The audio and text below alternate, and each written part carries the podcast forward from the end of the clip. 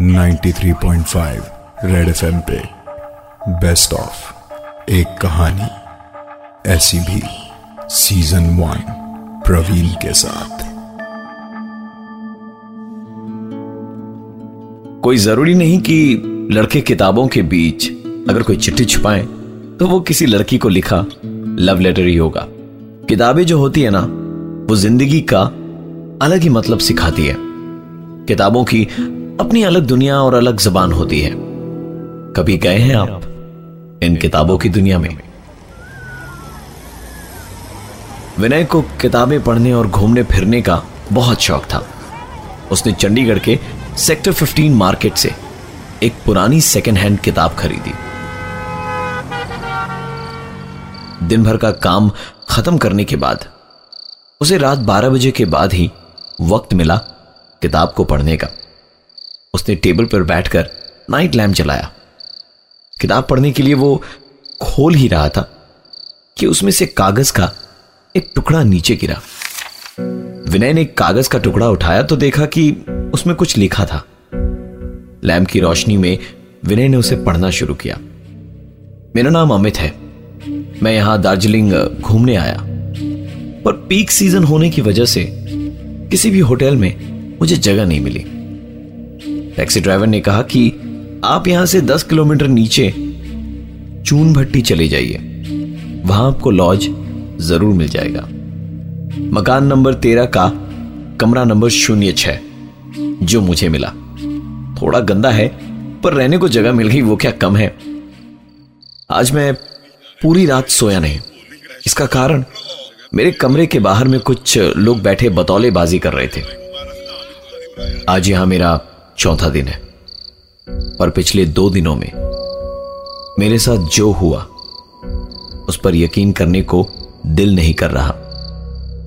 उस रात जब मैं सोया तो आधी रात गए, एक आवाज़ सुनी। मुझे लगा कोई चूहा वगैरह होगा तो मैंने ज़्यादा ध्यान नहीं दिया। लेकिन तकरीबन 15-20 सेकंड्स तक जब वो आवाज़ लगातार आती रही तो मैंने उस आवाज़ को ध्यान से सुनना शुरू किया। वो आवाज़ मेरे बगल में पड़ी टेबल से आ रही थी। मैंने तुरंत नाइट लैम्प जलाया तो देखा, जहाँ तक मुझे याद है, मैंने पानी पीकर ग्लास टेबल के बीचों बीच रखी थी, और लाइट जलाते वक्त मेरा हाथ भी ग्लास या टेबल से टकराया नहीं था।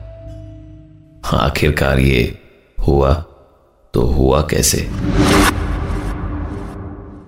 चिट्ठी की आखिरी लाइन थी, कोई मुझे खींच रहा है।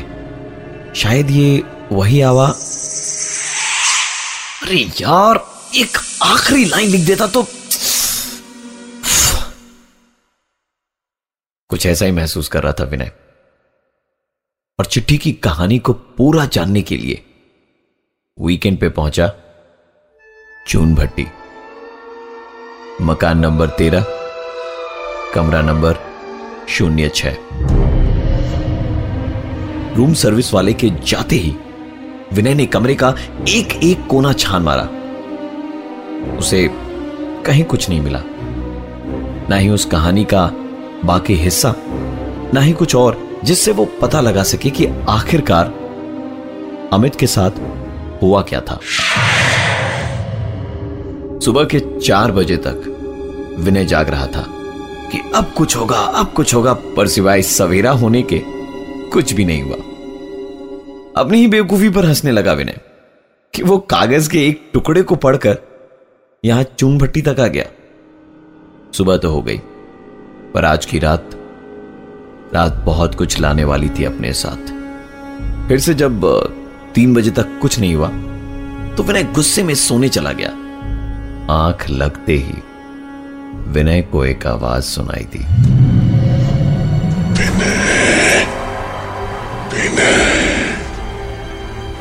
विनय तुम मुझे ही ढूँढने आए थे ना। प्लीज़ विनय, प्लीज़ मुझे बचाओ विनय। मुझे निकल दो यहाँ से। जल्दी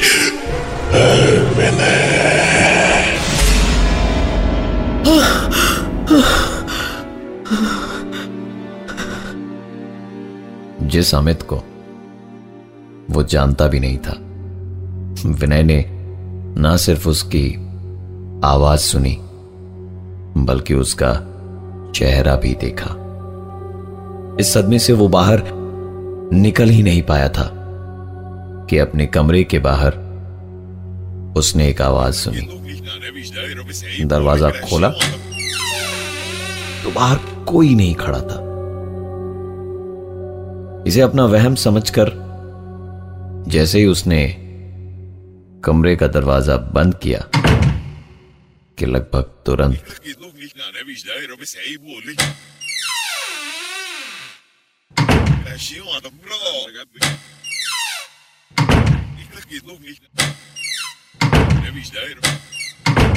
इन आवाजों से डरकर विनय ने रात को ही अपना कमरा बदलवा लिया। कमरा नंबर शून्य छह से उसे मिला अब कमरा नंबर शून्य पाँच। कमरा नंबर शून्य पाँच में जाकर विनय ने ओढ़ने के लिए जैसे ही चद्दर तानी कि उस चद्दर के बीच में से कुछ गिरा। विनय ने उठाकर देखा तो वोटर आईडी कार्ड था और उस पर नाम लिखा था, अमित सिंह।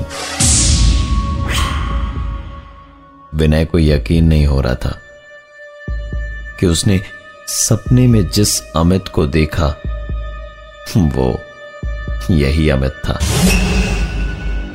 कुछ तो गड़बड़ ज़रूर थी इस लॉज में, जिसका विनय को पक्का यकीन हो गया था। उसने सोच लिया कि सुबह होते के साथ ही वो यहाँ से चेकआउट कर लेगा। और नहीं चाहकर भी सोने का प्रयास करने लगा।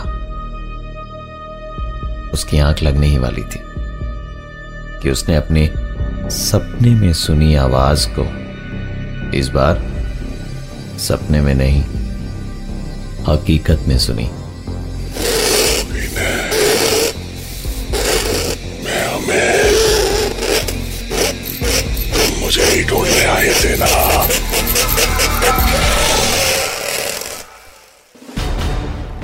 विनय बिस्तर से उठकर उस आवाज़ का पीछा करने लगा। पर वो आवाज़ मानो मानो जैसे विनय के साथ खेल रही थी। उस आवाज़ का पीछा करते हुए वो कमरे की बाई तरफ़ जाता तो आवाज़ दाई तरफ़ से आती।